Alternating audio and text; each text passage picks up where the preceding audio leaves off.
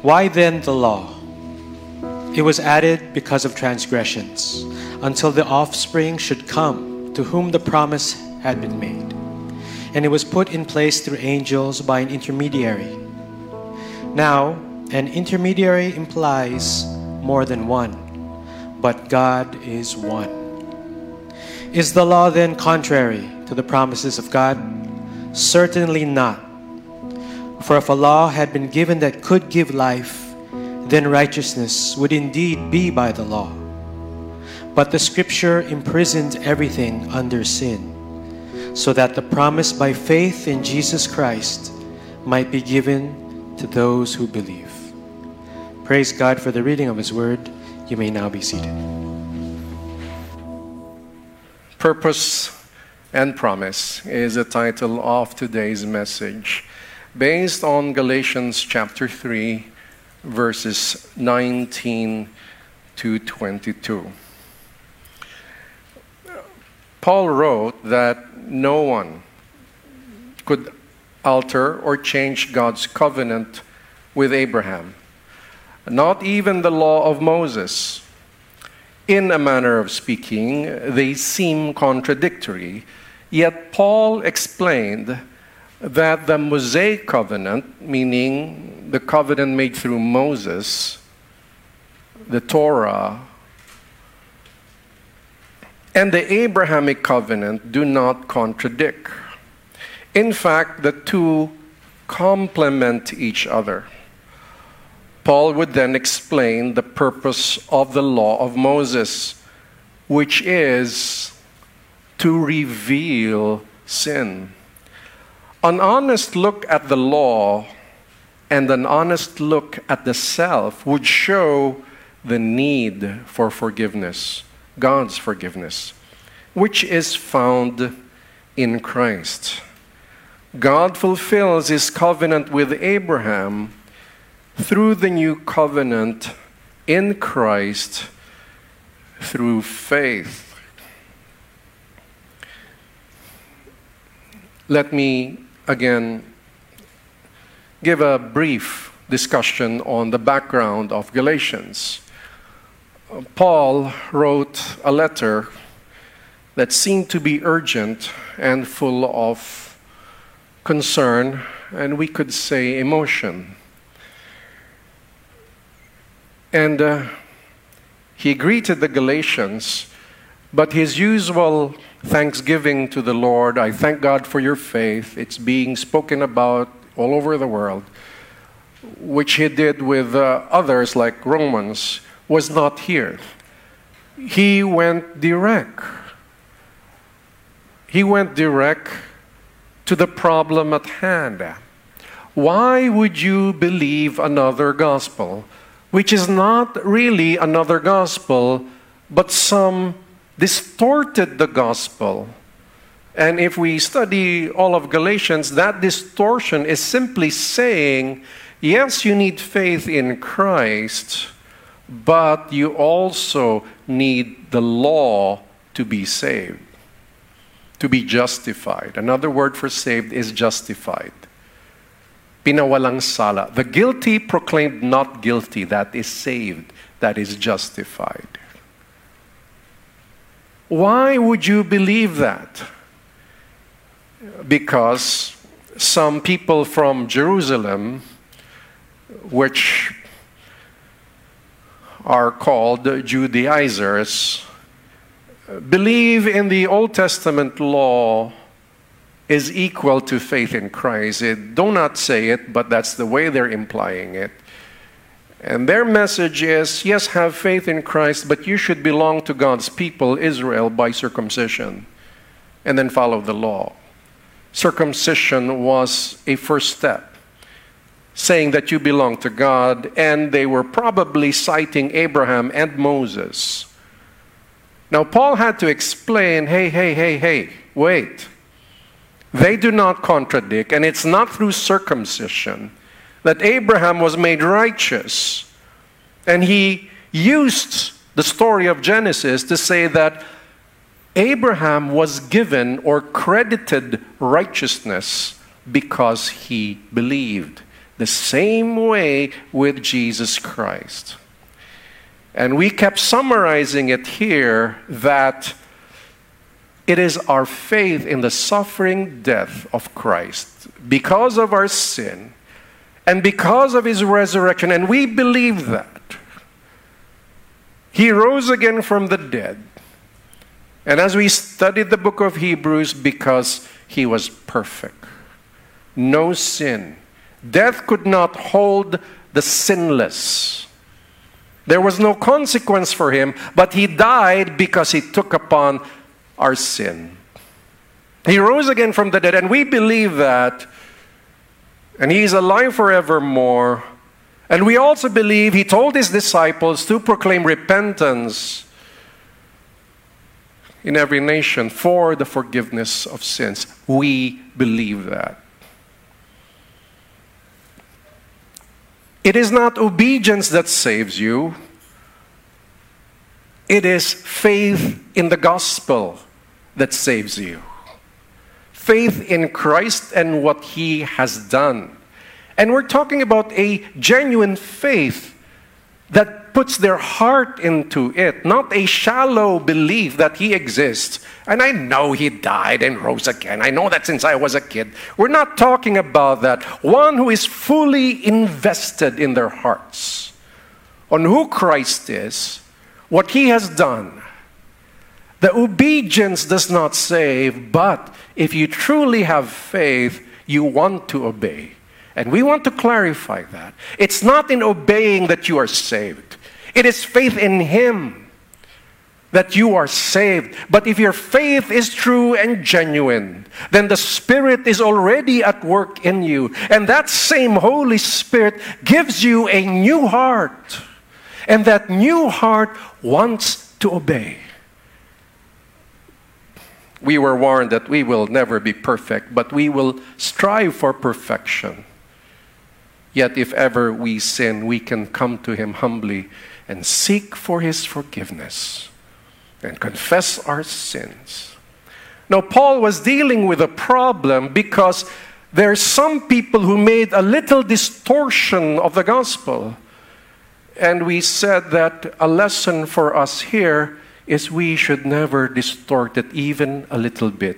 That is why it is important to study the Holy Scriptures ourselves, line by line, and studying it with context. Again and again and again. Clarifying what is the gospel. Now, knowing the gospel of Christ, one is justified. Again, it's not obedience that saves you. It's not your morality that saves you. Morality, which is part of obeying him, is a result of your faith. Because if it's about our morality, our good works, it's never enough. You are still guilty. We are still guilty. No one could fulfill the law. And the law is not just 10 commandments. Which even the 10 we fail at times. Study the Old Testament and you'll see the details of the law. There's so much to it. Then Paul tries to explain that God made a covenant with Abraham that his offspring, one of his descendants, not all his descendants, he's not talking about the nations under him. He was talking about one descendant that shall be a blessing to all the nations. He's not talking about the country or countries under him. He's not talking about the many people. He's talking about the one. There is one. Not offsprings, not descendants, plural, but singular. And that is Christ Jesus. Now, why then the law? Why Moses? Of course, Paul cited here that it is to reveal sin. But we have discussed that as we studied even through Genesis and Exodus, somehow the law was important because the law was not only the moral law, it was also a civil law, how they should treat one another. What if your cow kills this person? How do you pay for it? There's a sense of justice. There had to be laws in a nation. Without laws, we are the wild, wild west. We can just draw and kill one another if we want to. There had to be laws. But they also had the ceremonial law, which foreshadows or is a glimpse, a shadow of the Christ to come. In the ceremonies, a person brings an animal, an innocent animal, and that animal must be killed, with the priest right there and he himself there. That animal must be killed because of this person's sin. That was part of the ceremony. That animal had nothing to do with this person's sin, reflecting that the sinless and innocent must die. And Christ is called the Lamb of God, who takes away the sin of the world. So the shadow, the glimpse of what is to come, the glimpse to understand how the justice of God works, was given.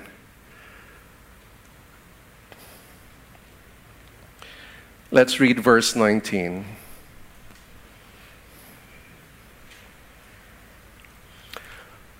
Why then the law?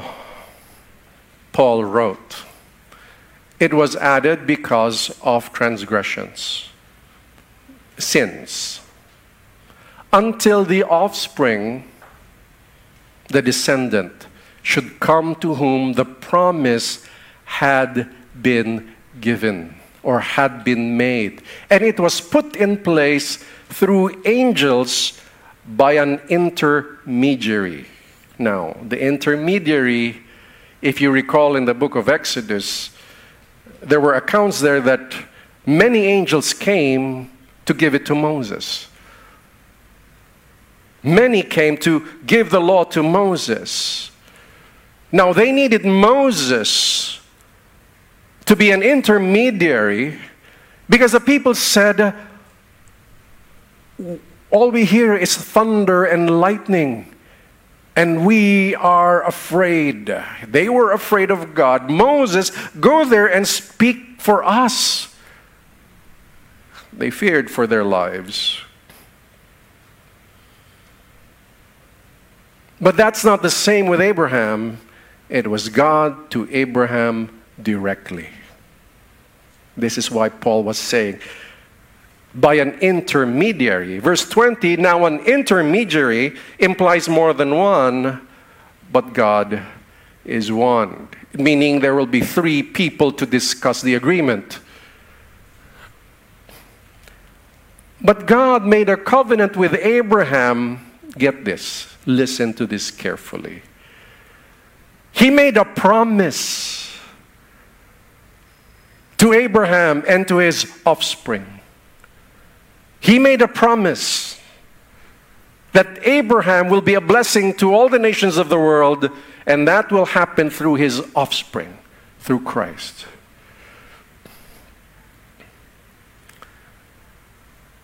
It wasn't a covenant where if you fulfill this, I'll do this. No. You see, that's why God is one. He didn't need Abraham to agree. He said, this is my covenant with you. I will do this. The Messiah must come. It's one way. If you look at Moses, if you obey the law, then this will happen. There's a difference.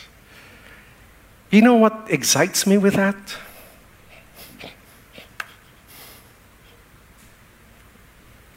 Christ's covenant with us does not depend on how good we are. Not because I'm a good boy. I'm a wretched sinner. not because of that. And since Israel could not obey, in fact, there was no heart to obey. They kept disobeying again and again and again. What does this new covenant say? I will give them a new heart. Because the heart, our heart as it is, just wants to have pleasure, and we are self-centered and we are selfish. But the new heart from Him, suddenly the desires change. Suddenly you want to know the Word. Suddenly you want people to know about the gospel. Suddenly it's not just about you anymore. Some things changed. Suddenly you see beauty in the Holy Scriptures. Paul explained that the law was added to reveal sins until the coming of the promise, Christ.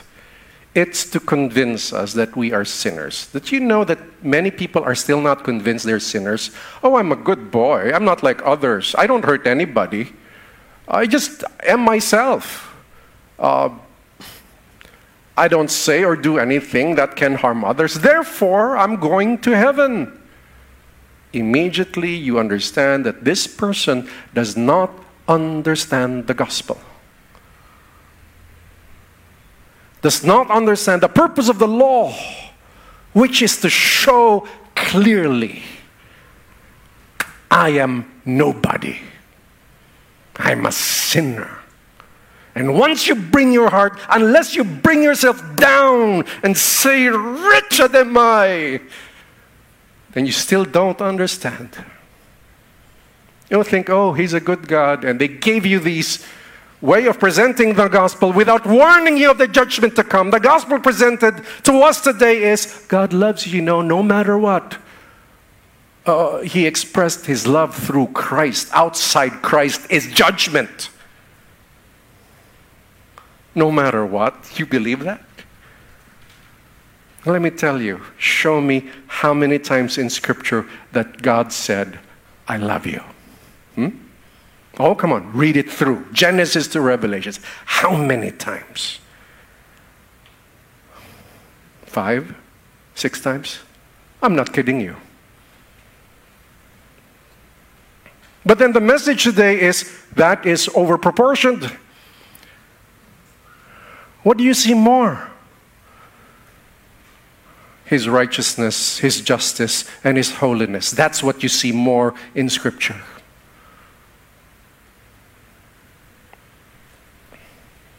Yeah, but we got convinced because that's the first thing we heard. And everything about the gospel is that. Oh, I do believe in the love of God, yeah? I know you know one verse already. For God so loved the world that He gave His only Son, that whoever believes in Him should not perish but have everlasting life. And you know that, John 3:16. How about John 3:17, 18, 19, 20, 21? They don't believe because they do the works of darkness. And those who don't believe are already condemned. Why don't we preach that? It's just below it. The problem with isolating verses and preaching it out of context, we have that a lot today. Hopefully it's not us. Because it sounds good, and we tell you of a certain emotional story, and you feel, yeah, God loves me. But there's judgment if you're not in Christ. There's judgment if you don't follow Christ. And what is that judgment? As deep and wide His love is. And His love is eternal. I'd like to say to you, His justice is deep and wide and eternal. It's forever. After forever, which is no after forever, the justice is not yet satisfied after forever. So Scripture warns us with this. Why then the law? To reveal we are sinners. And if you have to fight your case, I'm not so bad then, again, once again, I hope you understand Scripture.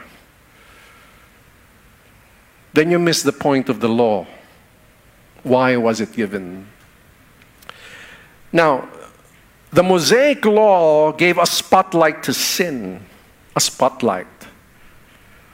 Before the law of Moses, it was on conscience. What is right or wrong, sin and not sin, is based on conscience. Which Paul would say the Gentiles have that conscience. But Israel was given the law. And that law gave a spotlight to sin, which led to a keener awareness of it. Well, it should lead people to think that it is impossible to fulfill all the law requirements. And once you realize it is impossible, then you conclude, therefore, we need a Savior. Paul was saying there's no contradiction. There's no contradiction between the law of Moses and God's promise to Abraham. Paul explained that if the law could give life, righteousness would be through the law. But the law could not bring righteousness. And we're not talking about the law like the Republic of the Philippines Constitution. We're talking about the law for them which is both civil and religious. Verse 21. There is no contradiction. Verse 21. Is the law then contrary to the promises of God? And Paul answered himself, certainly not. Why? Because the law could not give life. It can reveal sin, but it cannot justify. Because everybody's guilty anyway. For if a law had been given that could give life, then righteousness would indeed be by the law. And we keep saying, we want to obey because of our faith, but the obedience itself does not save. God credited Abraham with righteousness through faith without the law of Moses. God gave the law because Israel needed the law to show them their sinfulness. And he expected faith. God expected faith like Abraham's then and now. My third point, the promise. The Scriptures show that people are prisoners of sin.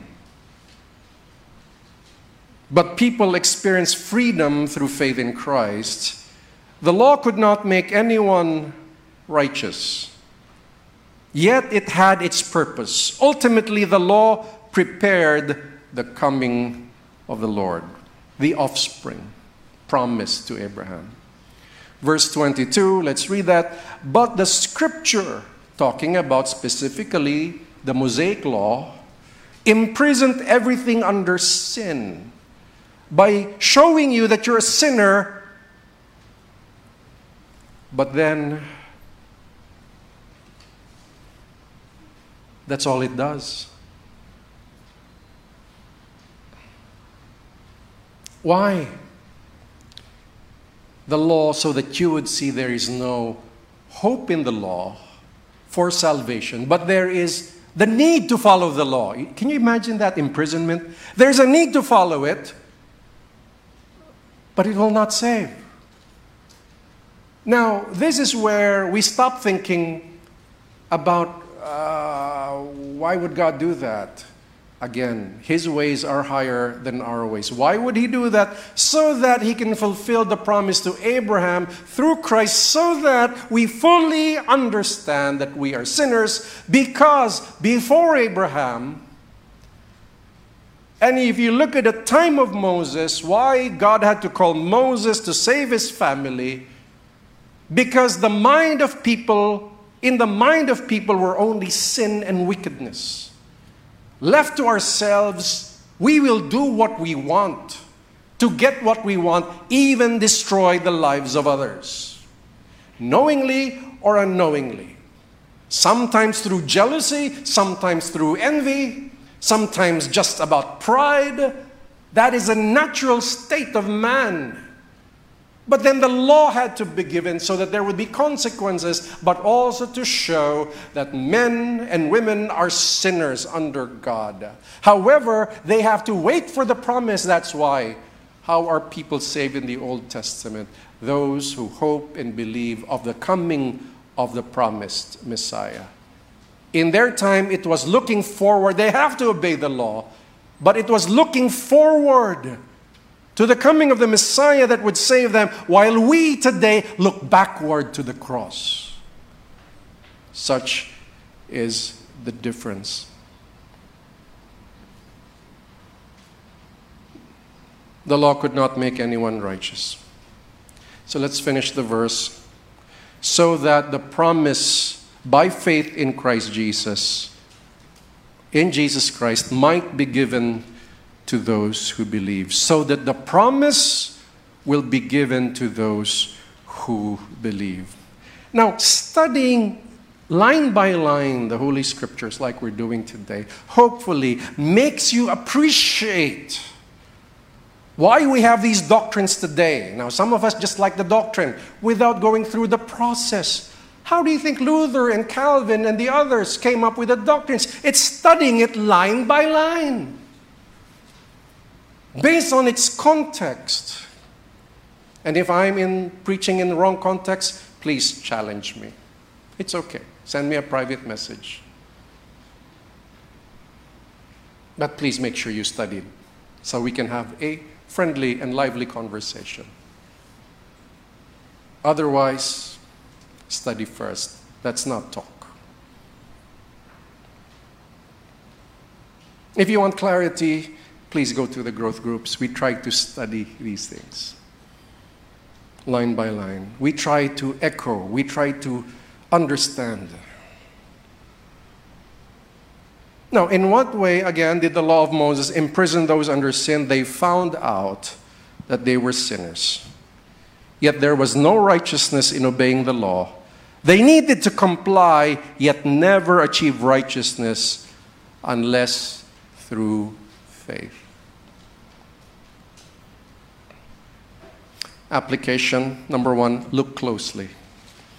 Understand the purpose of the law, one of which is to reveal sin. Both Old Testament and New Testament scriptures reveal what sin is. You'll find that in Romans 1.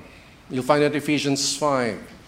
You'll find that in Revelations 21 or 20. A list of sins which included adultery, hatred, gossip, slander, which included fornication, which included lying and cheating, which included same-sex relationships. That was written. Now, please don't add anything to it, because what is written is written. And for us, sometimes it's not enough. We want to add more to it, right? Please stop.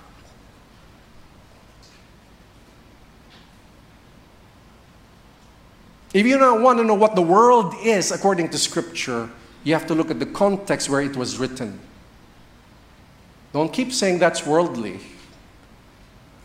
First, if you're using Romans 12, you look at within that context. If you're using 1 John, you look at that context. What was it used for? Not just stay your opinion based on tradition.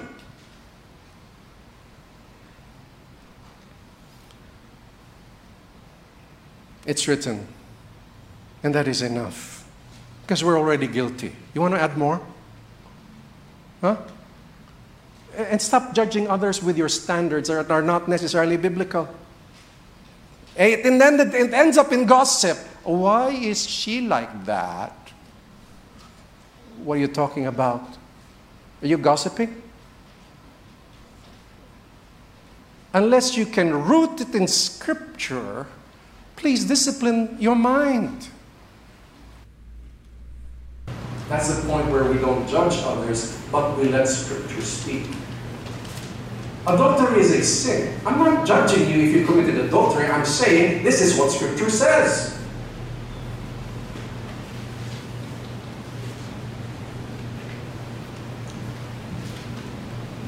But then what is clear, let us be convicted of it. Let us be convicted of it if it is clear.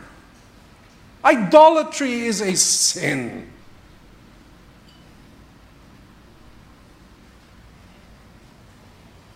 You would talk about the small stuff, and you'll allow exposure to idolatry, whether it's a wedding or whatever. Have you felt the tone of God, how much He hates it?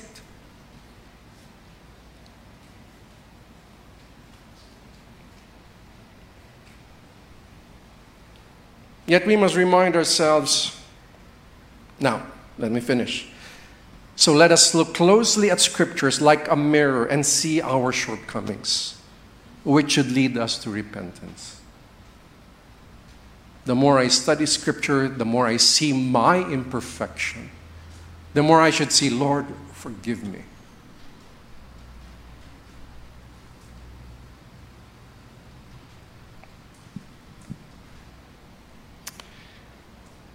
We must remind ourselves that obedience to the Scriptures does not lead to salvation. Instead, righteousness comes through faith in Christ and what He did to suffer and die for us and rise again from the dead. Again, the obedience is a result of our faith. Number two, do not contradict. God gave the law of Moses to reveal what is sin to Israel. The law gave Israel a sense of structure and order, also a sense of sin and not sin. It showed us our need to repent and believe in the gospel. The need for a good news, because the law showed us we were guilty. The law isn't bad news. We are the bad news. But the law showed that we are the bad news. We're guilty. We need somebody to justify us. Like the lamb would be killed for my sin in the Old Testament. So the Lamb of God. In the Old Testament, they have to do it every year. But now there's no need. We just have to trust what He did thousands of years ago. Let us carefully understand the story of the gospel from the garden, Adam and Eve, to Abraham, to Moses, to David and Christ. The covenants do not contradict each other. On the contrary, each has its place in the plan of God, who is the God of destiny. God has destined all these things to happen. From Adam to Abraham to Moses. And the Davidic covenant is just like a re-strengthening of the promise to Abraham. That a king from your roots, from your descendants will come, who will rule forever and ever. A promise to David, which is called the Davidic covenant, although its roots are also in the Abrahamic covenant, until the coming of Christ, when He said, I now give you the new covenant in my blood. And lastly, proclaim the promise. God gives a promise through faith in Christ. Obeying the law does not lead to righteousness. Only faith in Christ Jesus brings righteousness. Therefore, we proclaim the promises of God in Christ. Let us not live as prisoners of the law of Moses, nor prisoners of standards that we invented. Standards we invented. Don't do this, don't do that. That's a Christian, that's not a Christian. Let Scripture define that, please. Not you, not me. Let's find Scripture that defines that. Otherwise, we'll be living as prisoners. As I mentioned, growing up in the 80s as a believer, I was told not to listen to any music but Christian music.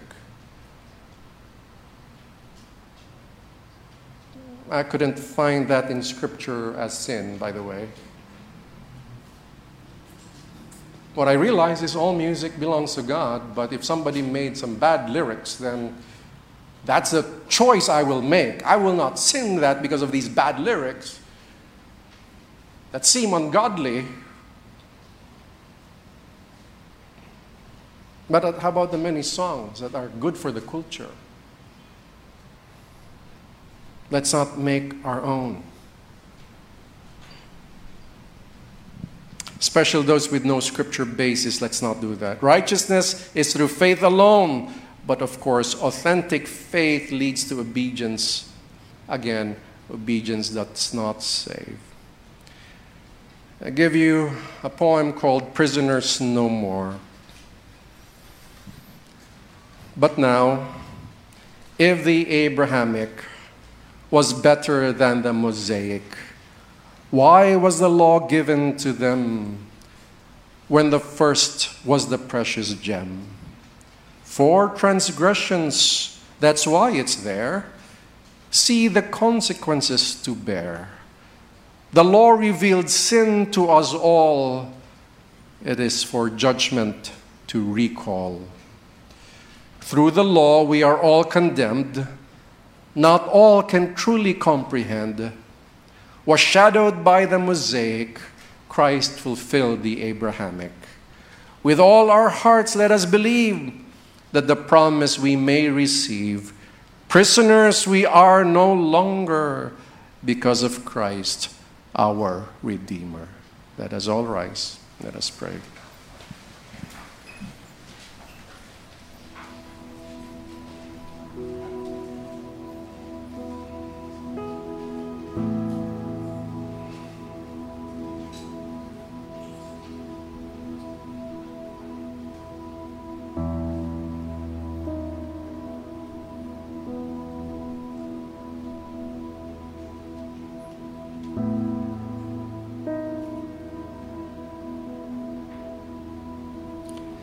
Thank you, Lord, for the promise you made to Abraham fulfilled in Christ Jesus. And the blessing is continuous. This gospel is being spread to every tongue, tribe, and nation. All nations will worship you. Representatives from all nations will worship you. You will bring the nations together under you. We thank you that we can believe, we can have faith, and we do not need to trust our own good works to save us, because we cannot.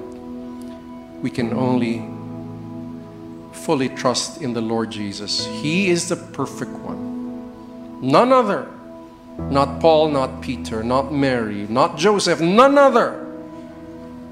No human alive, none other except Christ Jesus himself, the perfect sacrifice.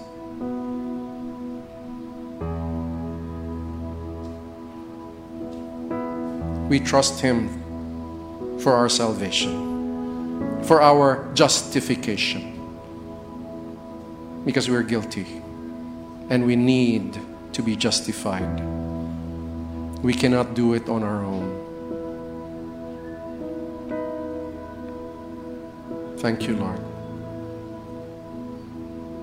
Thank you for making us understand the purpose of the law, purpose of the Abrahamic covenant, Mosaic covenant, Davidic, and of course, the new covenant in Christ.